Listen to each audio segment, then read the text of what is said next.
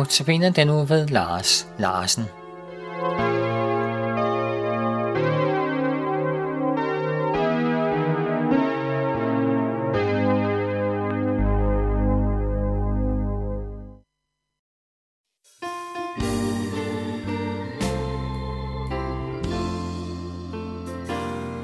Der skal komme en dag, da smerte vil blive glemt. Ingen torden skyer mere, ingen tårer der vi ser. Alt er fred og evig vort i det land, hvor glæden bor. Hvilken underfuld dag, det skal blive. Hvilken dag det skal blive, når min Jesus jeg skal se, når for hans fod jeg kæler ned, engang døde i mit sted. Når han tager mig ved sin hånd og leder mig til løftes land, hvilken underfuld dag det skal blive. Slut der sorg og besvær, ingen byrder bæres mere, ingen sygdom og nød, ingen skille skal ved død, og for evigt skal vi bo hos ham, som bygget frelsens bro. Hvilken underfuld dag det skal blive. Hvilken dag det skal blive, når min Jesus jeg skal se, når for hans fod jeg knæler ned, som engang døde i min sjæl. Når han tager mig ved sin hånd og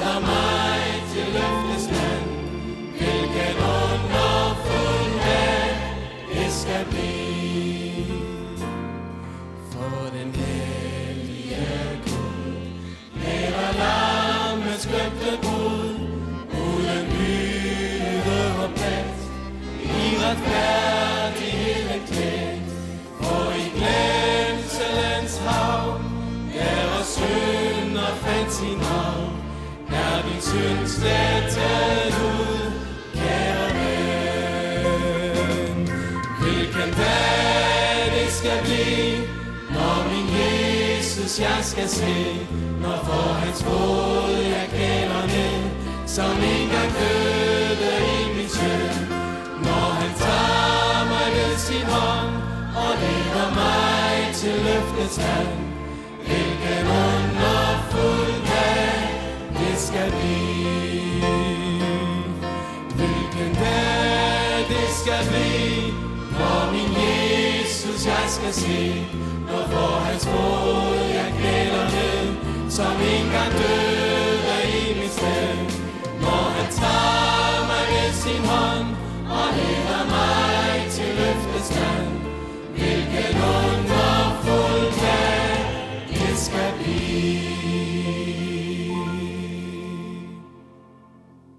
Goddag og velkommen her til andagterne på Nærradioen. Temaet for den her uges seks andagter er Jeg venter på Jesus. Og vi kigger på det fra tre forskellige vinkler. Den ene er, som vi har hørt de to foregående dage, at vente på, at Jesus han bliver født og fejre det. I dag og i morgen handler det så om i det store perspektiv at vente på, at Jesus kommer igen. Efter han første gang kom, da han blev født, så kommer han igen og henter os hjem til himlen. Og det tredje perspektiv, som vi skal høre om et par dage, er i den sådan helt nære hverdagsliv. Og vente på, at Jesus griber ind, når hverdagens øh, smerter og bekymringer rammer. Men altså, vinklen i dag er, at jeg venter på, at Jesus kommer igen. Og sangen, vi lige har lyttet til, siger det bare så godt. Hvilken vidunderlig, hvilken underfuld dag, når min Jesus jeg skal se, når for hans fod jeg knæler ned. Der kommer en dag, hvor jeg skal se Jesus. Om et par dage, som sagt, så handler andagten om, hvad det betyder for mit hverdagsliv, at jeg venter på Jesus. I dag handler det om, at vi en dag skal erkende, hvor stor og fantastisk Jesus Kristus er. For der kommer en dag, hvor Jesus igen træder ind i verdenshistorien. Ikke for at blive født som et lille spædbarn, men for at komme som den konge, der afslutter verdenshistorien. Det lyder dramatisk, men det er det, jeg venter på. Det er det, jeg ser frem til. Fordi den dag, der skal vi virkelig opdage, hvordan Jesus er. Hvor fantastisk Jesus er. Lad mig lige læse et par vers fra Bibelen. Det er fra Filipperbrevet i det nye testamente. Filipperbrevet kapitel 2, vers 9-11. Og der har kort lige været nogle øh, vers, vers 6-8, som fortæller om, at Jesus var Gud, men da han blev født, så gav han afkald på det. Han tog tjenerskikkelse på og blev født ligesom et menneske. Ja, han ydmygede sig på et kors. Han blev lydig ind til døden. Og så kommer de her vers, vers 9-11. Derfor, fordi Jesus ydmygede sig og blev lydig ind til døden på et kors, derfor har Gud højt ophøjet ham og skænket ham navnet over alle navne, for at, ja hvorfor? Jo, for at i Jesu navn hvert knæ skal bøje sig, i himlen og på jorden og under jorden, og hver tunge bekende, Jesus Kristus er Herre, til Guds faders ære. Derfor, det viser tilbage til det med Jesus på korset, det med at Jesus ydmygede sig, det med at Jesus tog tjenerskikkelse på. Derfor har Gud højt ophøjet Jesus. Og derfor, ja, derfor, så skal alle mennesker en dag bøje knæ for Jesus. Hvert eneste menneske, der nogensinde har levet, kommer til at bøje knæ for Jesus Kristus og bekende, at han er Herre. Og jeg tænker, at det kan du lige så godt indstille dig på. Fordi enten ser du Jesu majestæt i dag, og lad ham blive din frelser og herre allerede her i livet, eller også kommer du bare til at erkende det den dag, når Jesus afslutter verdenshistorien. Jeg venter på at se Jesus, sådan som han virkelig er. Min frelser, som ydmygede sig selv og døde på et kors for mig.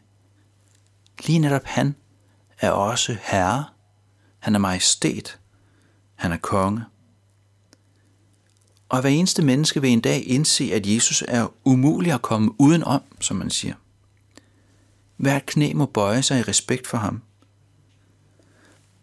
Venter du på det med glæde, eller forsøger du at undgå at indse det og skubbe det lidt væk og så sige, det har ikke noget med mig at gøre.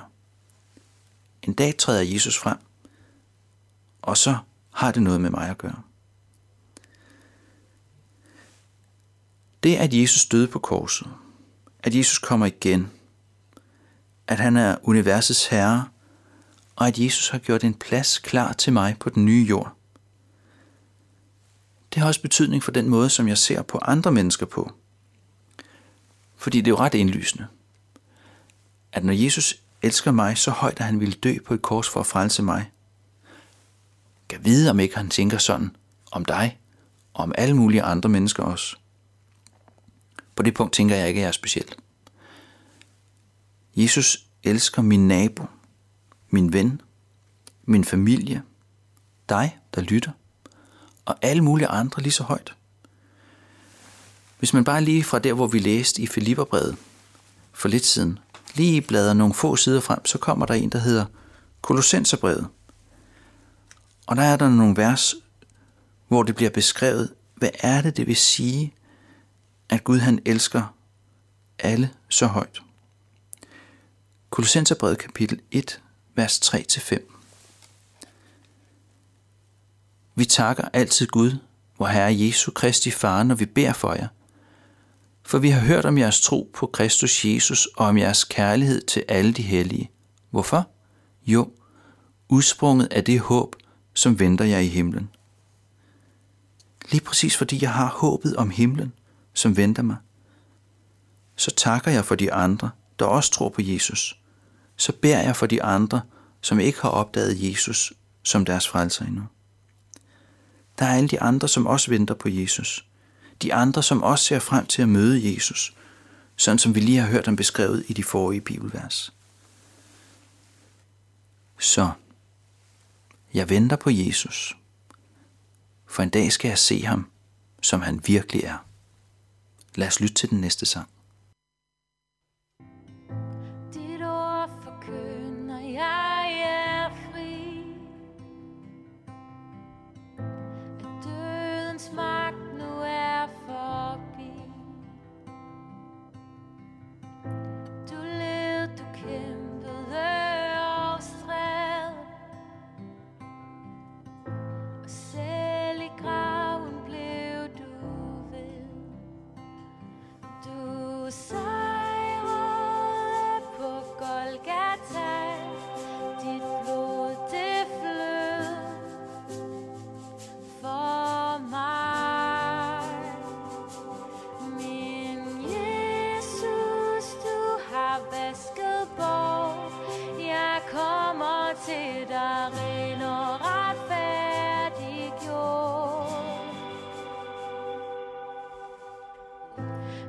Min og skam. Er slettet nu.